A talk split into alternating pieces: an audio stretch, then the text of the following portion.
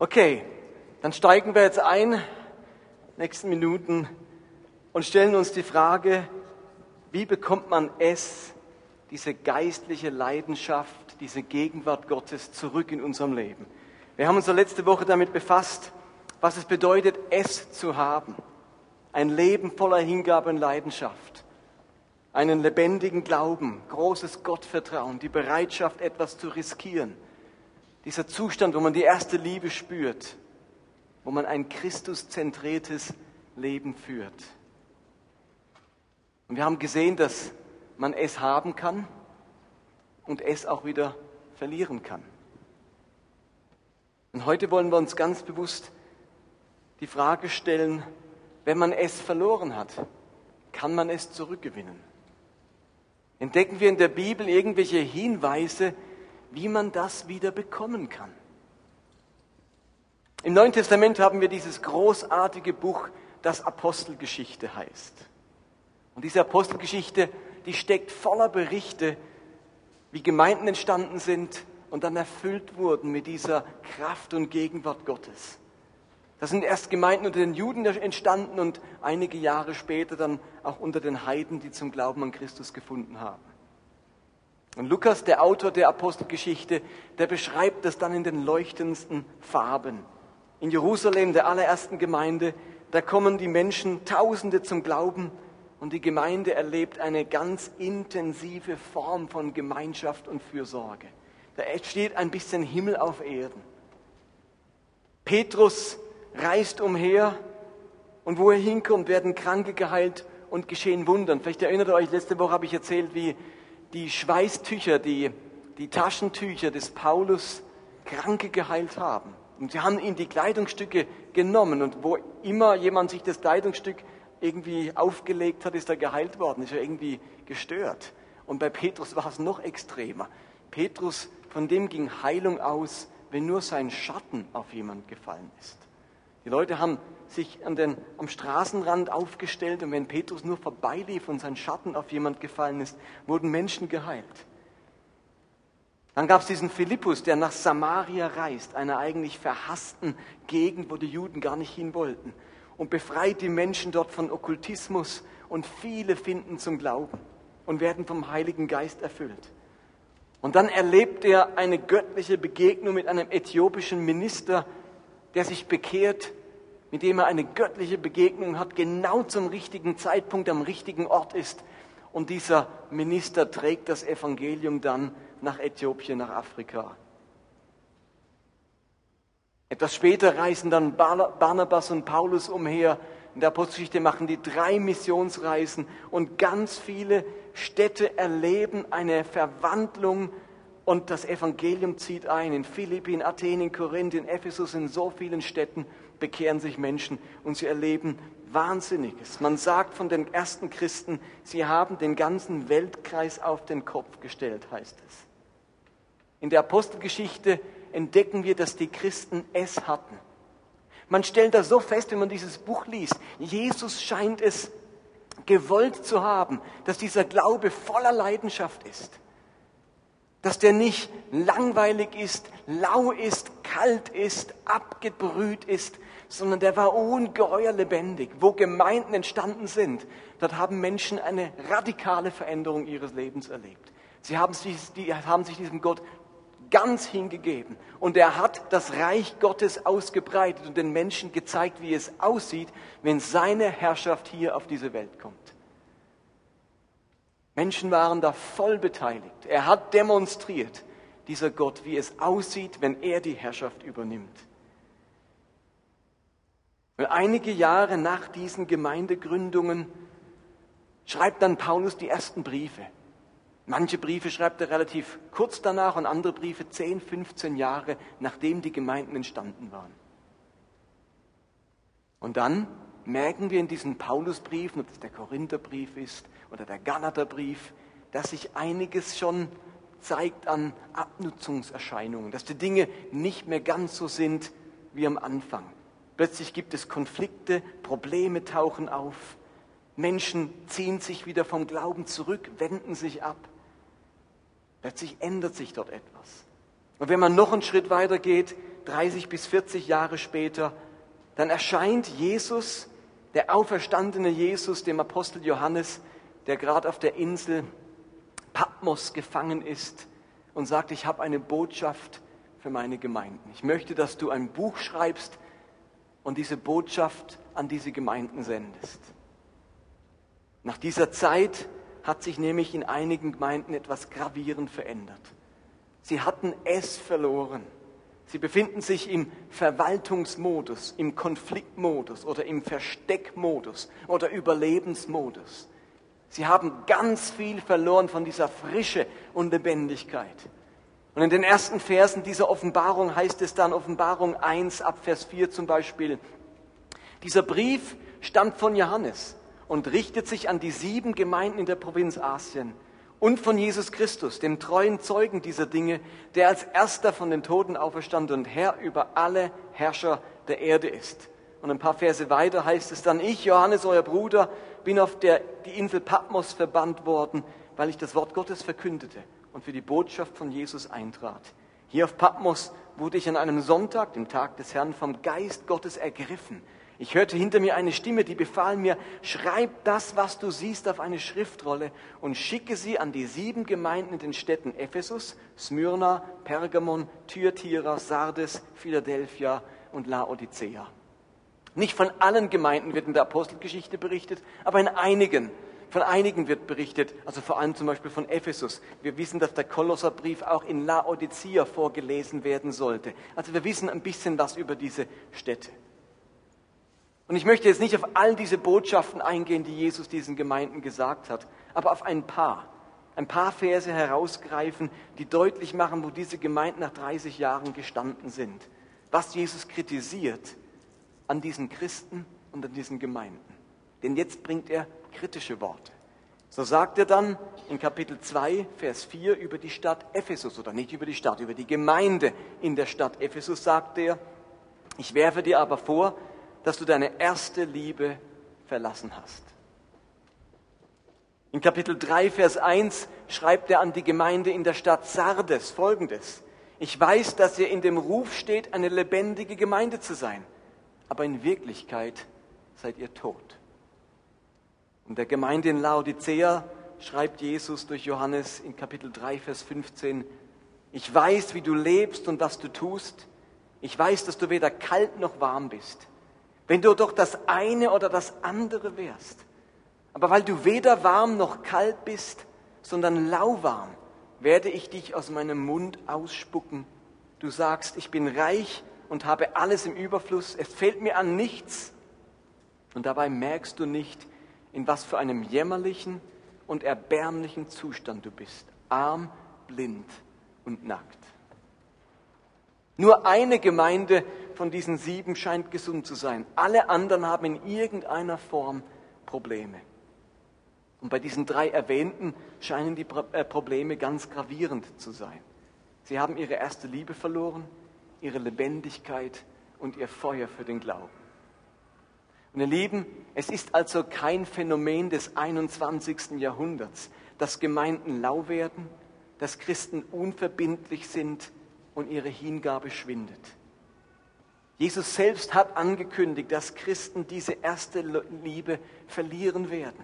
In Matthäus 24 sagt Jesus, und weil der Ungehorsam gegen Gottes Gesetz überhand nimmt, wird die Liebe bei den meisten von euch erkalten. Es ist also kein Phänomen des 21. Jahrhunderts, dass wir mit Lauheit zu kämpfen, zu, haben, zu kämpfen haben. Das gab es schon bei den ersten Gemeinden. Und dieser Rhythmus, der scheint sich im Leben zu wiederholen. Den kennt ihr wahrscheinlich von euch selbst, den kennen wir auch als Gemeinde. Man startet und ist total feurig und lebendig und hingegeben. Und dann geht das eine Zeit lang, vielleicht ein paar Jahre lang. Und plötzlich stellt sich eine Lauheit ein. Was mal so lebendig war, fängt an abzusterben. Und dann werden wir ermahnt von Jesus in irgendeiner Form, durch eine Predigt, durch ein Wort, das ich in meinem Herzen spüre, durch Umstände und ich merke, ich kann es mir nicht erlauben, in diesem Zustand der Lauheit zu bleiben. Da muss wieder etwas zurückkommen. Ich muss diese Gegenwart Gottes in meinem Leben, diese Geistesgegenwart zurückgewinnen. Und in der Phase sind wir jetzt gerade. Wir spüren, Jesus hat den Anspruch an uns, dass ein Christsein, das lau ist, das lauwarm ist, nicht akzeptabel ist. Und er sagt uns, wie er das über all die Jahrhunderte getan hat, jetzt findet zurück zu dieser ersten Liebe. Ich will euch dort haben. Ohne das geht es nicht. Und meine Hoffnung ist, und ich glaube die Hoffnung von vielen, dass wir diese Gegenwart Gottes, dieses Es zurückgewinnen miteinander. Und wisst ihr, was dann passiert? Dann haben wir es vielleicht ein paar Jahre, vielleicht wieder fünf oder zehn Jahre. Und dann wird es wieder anfangen, schwächer zu werden. Und wir sind in diesem Rhythmus von, das Leben nimmt wieder mehr Raum ein, wir selbst nehmen mehr Raum ein, Jesus nimmt weniger Raum ein, man dämpft den Heiligen Geist, man wird ja nicht plötzlich sündlos. Und wir sind in unserem Leben in diesem Rhythmus von Leidenschaftlichkeit heiß zu lau, hoffentlich nicht zu kalt und dem Weg zurück zum Brennen. Und dieser Rhythmus wird wahrscheinlich nicht aufhören. Und dem müssen wir uns stellen. Und die Frage ist nun, wenn Jesus diese Gemeinden in der Offenbarung schon kritisiert und sagt, das könnt ihr euch nicht erlauben, ihr könnt es euch nicht erlauben, laut zu sein und tot zu sein und die erste Liebe zu verlassen, das geht nicht. Hat er denn auch ein paar Tipps auf Lager, wie man es zurückgewinnt? Das wäre ja noch nett von ihm, wenn er nicht nur Vorwürfe macht, sondern auch mitteilt und schildert, wie kann man es denn zurückgewinnen? Und ich glaube, da finden wir in dieser Offenbarung einen wunderbaren Vers, der uns deutlich macht, wie man zur ersten Liebe zurückfinden kann. Und der steht in Offenbarung 2, Vers 5. Das behandelt die Gemeinde in Ephesus. Gerade eben hat Jesus sie kritisiert. Ich habe gegen dich, ich kritisiere an dir, dass du die erste Liebe verlassen hast. So, und jetzt, im nächsten Vers sagt Jesus, so denke nun daran, wovon du abgefallen bist, und tue Buße und tu die ersten Werke. Luther-Übersetzung. In der neuen Genfer Übersetzung steht in diesem Vers, erinnerst du dich nicht, wie es damals war? Wie weit hast du dich davon entfernt? Kehr um und handle wieder so wie am Anfang. Ihr Lieben, dieser Vers ist von ungeheurer Bedeutung für uns, weil er uns verrät, was man machen muss, wenn man die erste Liebe verloren hat, wenn man es verloren hat. Und es sind drei simple Dinge. Jesus fordert die Gemeinde in Ephesus auf und letztlich damit natürlich auch uns und sagt erstens, man muss sich erinnern, man muss umkehren und die ersten Werke tun. Und das gucken wir jetzt noch einen Moment genauer an. Sich erinnern ist das Erste. Sich erinnern. Also die erste Aufforderung Jesu ist es, erinnert euch das griechische Wort an dieser Stelle heißt wirklich an etwas denken, zurückdenken, sich zurückerinnern, sich wieder in den Sinn rufen. Das genau gleiche griechische Wort benutzt Jesus im Matthäusevangelium, wo er den Jüngern Folgendes sagt, versteht ihr denn immer noch nichts? Erinnert euch, erinnert ihr euch nicht an die fünf Brote und die 5000 Menschen und daran, wie Körbe mit Resten, wie viele Körbe mit Resten ihr damals eingesammelt habt. Erinnert ihr euch nicht? Denkt doch zurück an die Speisung der 5000. Jetzt, wo er so zweifelt, wo er denkt, Gott hat keine Macht, jetzt gehen wir unter. Erinnert euch, was damals passiert ist mit den 5000 Broten. Das gleiche griechische Wort steht hier, wenn Jesus den, der Gemeinde in Ephesus sagt, wenn du die erste Liebe zurück willst, dann musst du dich ans allererstes erinnern, wie es einmal war, von was du weggekommen bist. Wie war es damals? Wie hat sich das angefühlt? Erinnere dich an diese Zeit und wie dein Glaube und wie die Gemeinde damals ausgesehen haben. Und wir kennen diesen Rat ja auch für andere Gebiete. Dieses sich erinnern weckt eben etwas in uns auf. Wenn was eingeschlafen ist, wenn man etwas vergessen hat, dann hilft es sich zu erinnern und plötzlich weckt es etwas in uns auf. Die Gefühle, die wir damals hatten, die Sehnsucht wieder danach. Es belebt wieder etwas. Es ruft in uns eben diese Leidenschaft und Sehnsucht hervor für das, was einmal war. Stellt euch vor, wenn die Beziehung, in der ihr seid, oder die Ehe, in der ihr steckt, abgestumpft ist und die Leidenschaft verloren ging und man sich dann erinnert, wie verliebt man am Anfang war oder sich wieder einmal das Hochzeitsalbum anschaut oder den Hochzeitsvideo, dann erinnert man sich an die Gefühle oder das Schöne an der Beziehung und wie gut es einem einmal getan hat. Und so kann neue Sehnsucht entstehen oder neue Motivation für die Beziehung. Und wie viele von euch, die Kinder haben, die schon älter sind und vielleicht gerade pubertierend und man könnte sie echt auf den Mond schießen und dann guckt man sich wieder die Bilder an, wie sie Babys waren und man denkt sich, Gott, waren die goldig. Und plötzlich schlägt das Herz wieder für die Kids. Mir geht es immer wieder so. Man guckt sich die alten Fotos an, man erinnert sich an die Urlaube und an diese Szene und wo sie das Lustige gesagt haben und wo sie ihre Schultüte in der Hand hatten, was auch immer es ist.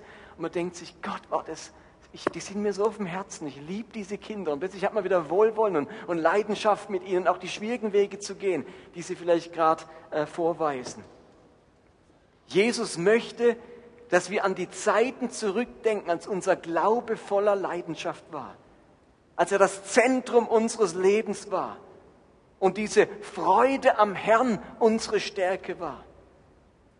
Denn wenn ich vergessen habe, wovon ich weggekommen bin und keine neue Sehnsucht danach entsteht, dann möchte ich auch nicht dahin zurückkehren. Also das allererste ist sich erinnern, damit neue Sehnsucht entsteht, dass wir miteinander sagen können, ja, ich will das wieder. Ich bin nicht damit einverstanden, dass mein Leben in diesem Zustand ist, wo, er so, wo es so lau ist, mein Christsein so lau ist. Und jetzt wird sich manche von euch vielleicht sagen, aber, aber ich habe nichts, woran ich mich erinnern kann. Ich, ich habe das nie erlebt. Ich hatte nie so einen steilen Einstieg. Ich war nie so leidenschaftlich und sehnsüchtig. Dann heißt für dich der Rat weniger Gedenke, wovon du weggekommen bist, sondern Gedenke, was du nie hattest und was dieser Jesus von dir möchte in deinem Christsein dann lohnt es sich vielleicht tatsächlich diese Apostelgeschichte mal durchzulesen und sich vor Augen zu halten, wie diese ersten Christen gelebt haben. Es lohnt sich vielleicht ein Buch aus einer Erweckungszeit zu lesen, wo man mitbekommt, wie Christen gelebt haben, die voll erfüllt waren vom Geist Gottes. Vielleicht lohnt es sich, mit jemand ins Gespräch zu kommen, der es hat oder der es hatte und der dir erzählt davon, wie es einmal war.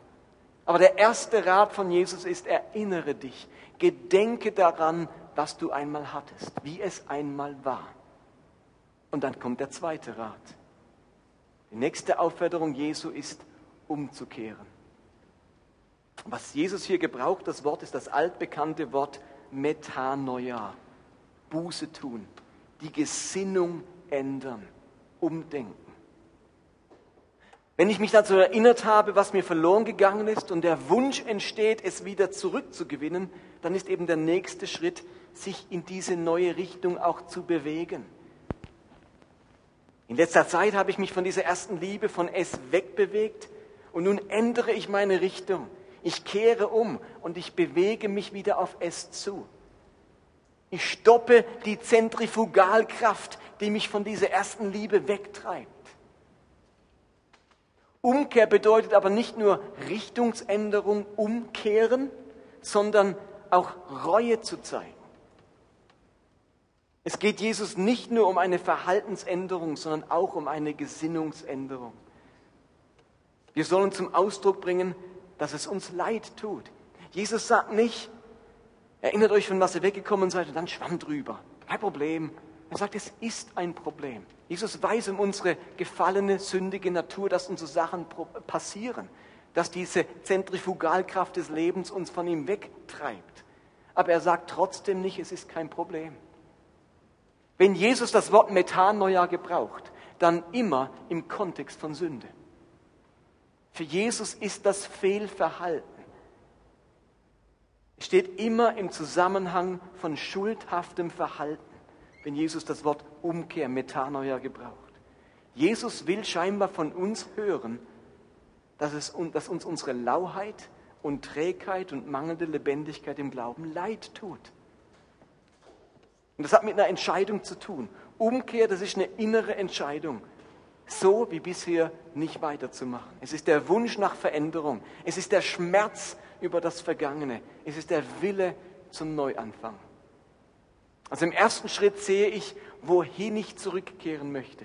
Im zweiten Schritt treffe ich die Entscheidung, tatsächlich zurückzukehren und bringe Gott mein Versagen, meine Ohnmacht, meine Hilflosigkeit, meine Unfähigkeit, aus mir selbst heraus Feuer und Leidenschaft zu erzeugen. Ich will es wieder und ich bekenne Gott meine Unfähigkeit, meine Schuldhaftigkeit. Und erst jetzt kommt es zum dritten aktiven Schritt. Die dritte Aufforderung Jesu ist es, die ersten Werke zu tun. Wenn ich also meine erste Liebe zurückgewinnen möchte, wenn ich es wieder in meinem Leben haben möchte, dann geht es darum, aktiv zu werden und etwas zu tun. Nicht irgendetwas zu tun. Es geht nicht um Aktivismus. Mach irgendwas. Sondern Jesus sagt nicht, gedenke, wo du von gefallen bist, tu Buße und dann mach irgendwas. Leg los, gib Gas. Sagt er nicht. Er sagt, tu die ersten Werke. Nicht irgendwas, die ersten Werke. Griechisch taprota erga poieson. Prota erga, die ersten Werke. Werke, das Wort kann man nicht besser übersetzen. Taten, Handlungen, Verhalten, Lebensweise, das sind Werke. Aber es geht um die ersten, eben Protos. Wir kennen das Wort vom Prototyp, die ersten, der erste Typ. Es geht um die Werke, die man ganz am Anfang gemacht hat die geistlichen Handlungen und Disziplinen, die vorhanden waren, als wir die erste Liebe, als wir dieses erste Feuer hatten. Und die griechische Zeitform, in dem, in dem dieses Tun, dieses ersten Werke Tun steht, heißt genau genommen übersetzt, tu es sofort, umgehend. Es gibt also eine griechische Zeitform, Aorist, imperfekt, wie auch immer, wo bedeutet, mach es nicht irgendwann, mach es nicht dann und dann, sondern mach es sofort, unmittelbar, jetzt. Und in dieser Zeitform steht das Wort, tu die ersten Werke jetzt. Es geht also nicht darum zu warten, bis man die erste Liebe zurückgewonnen hat und dann fängt man an, die ersten Werke zu tun. Das wäre doch unsere Logik. Ich muss erst die erste Liebe wieder haben, bevor ich die ersten Werke tun kann. Jesus sagt es andersrum und das ist erstaunlich. Er sagt, tu wieder die ersten Werke. Fast verhaltenstherapeutisch. Mach das, was du früher gemacht hast. Und du wirst erleben, dass dann die erste Liebe wiederkommt. Und wir haben so oft den Eindruck, wir müssen erst innerlich, muss alles wieder stimmen. Wir müssen erst diese tiefe Liebe wieder empfinden und dann können wir wieder die ersten Werke tun. Und Jesus weiß scheinbar, dass wenn ich das einfach tue, die Dinge wieder simpel tue, dann folgt diese erste Liebe nach. An anderer Stelle sagt Jesus, wo euer Schatz ist, wird euer Herz sein. Nicht, wo euer Herz ist, wird euer Schatz sein. Das wäre logisch. Da, wo, ich, wo mein Herz dafür schlägt, da gebe ich mein Geld hin. Jesus sagt, gib dein Geld und dann folgt dein Herz nach. Und eine ganz ähnliche ähm, Logik hat er hier. Tu die ersten Werke und dein Herz wird sich wieder füllen mit erster Liebe. Ich persönlich habe mir vorgenommen, nicht dauernd mit mir selbst über diesen Vers zu diskutieren, sondern ihn einfach zu praktizieren. Was heißt das nun für uns konkret? Erinnere dich. Das heißt, ihr Lieben, nehmt euch Zeit, euch an den Anfang eures Glaubens zu erinnern. Setzt euch mit Leuten zusammen, mit denen man gemeinsam schwärmt von den ersten Tagen. Lest wieder mal ein Buch, das ihr am Anfang gelesen habt und das euch damals angesteckt hat. Stellt es euch nicht nur im Kopf vor, sondern lest darüber. Ich erinnere mich, ich habe ja schon mal erzählt, wenn man so lange hier predigt, weiß man nicht genau, was man alles schon erzählt hat. Ähm, aber als ich frisch zum Glauben kam, da habe ich ein Buch von Hudson Taylor gelesen. Sagt dem irgendjemand was Hudson Taylor? China-Missionar.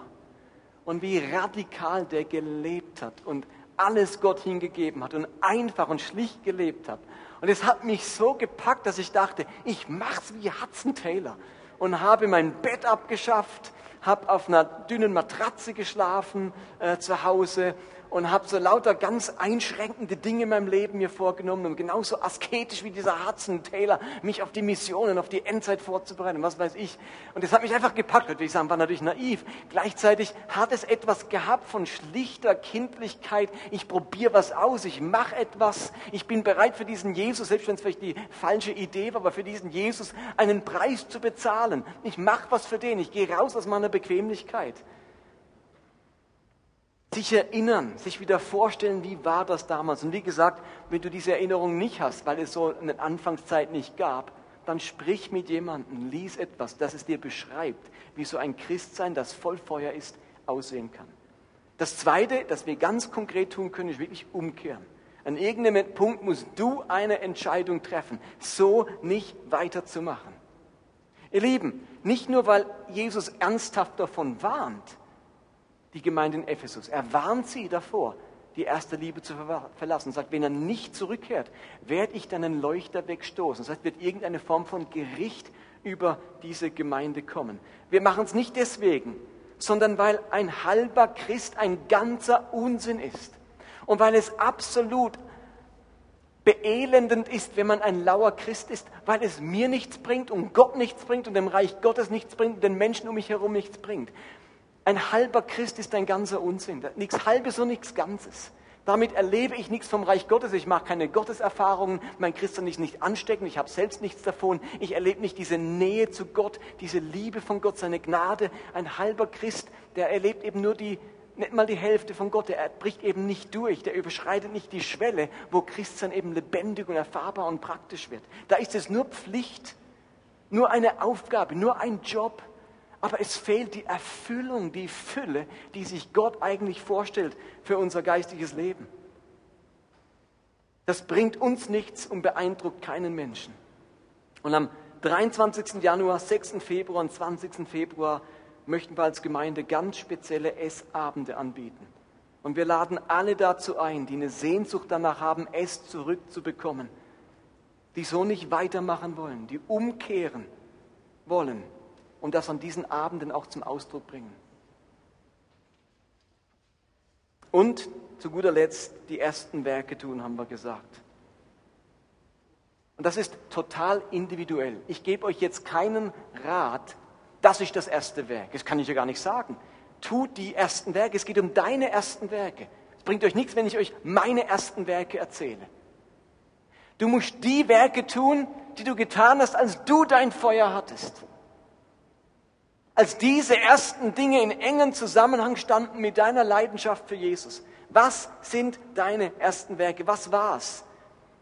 So Beispiele könnten sein, wo du dann rausfinden müsst, vielleicht habt ihr damals ausführlich in der Bibel gelesen. Oder habt ihr damals ein Gebetstagebuch geführt? Seid ihr regelmäßig zu einem Gebetsabend gegangen? Habt ihr mehr gelesen als heute?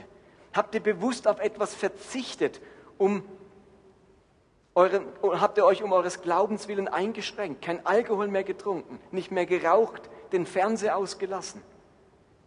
Habt ihr mehr über euren Glauben gesprochen mit anderen Menschen? Habt ihr damals mehr für andere Menschen gebetet oder Fürbitte getan? Habt ihr damals mehr Lobpreis gemacht oder mehr Lobpreismusik gehört? Habt ihr Gottes Gnade und Liebe ergriffen und euch total abhängig davon gemacht? Wart ihr auf, mehr auf Freizeit oder Konferenzen? Und man könnte jetzt so viele Dinge aufzählen, aber am Ende müsst ihr entscheiden. Ihr müsst herausfinden, was eure ersten Werke waren und diese dann prompt tun. Meine Lieben, mir ist vollkommen klar, dass am Ende es nie mehr so wird wie früher. Logisch. Wir sind nämlich fünf oder zehn oder zwanzig oder dreißig Jahre älter als damals. Wir können nicht nachmachen und kopieren, was damals war. Wir werden aber heute unsere eigene Art von Leidenschaft und Sehnsucht und erster Liebe zurückbekommen. Und die hat was mit der ersten Liebe von damals zu tun, aber sie wird auch ihren eigenen Stil haben, weil wir inzwischen seit andere Menschen sind. Und wenn du heute noch genauso bist wie vor 20 Jahren, dann hast du erstmal ein anderes Problem. Denn hoffentlich haben wir uns weiterentwickelt und sind wir in irgendeiner Form gewachsen.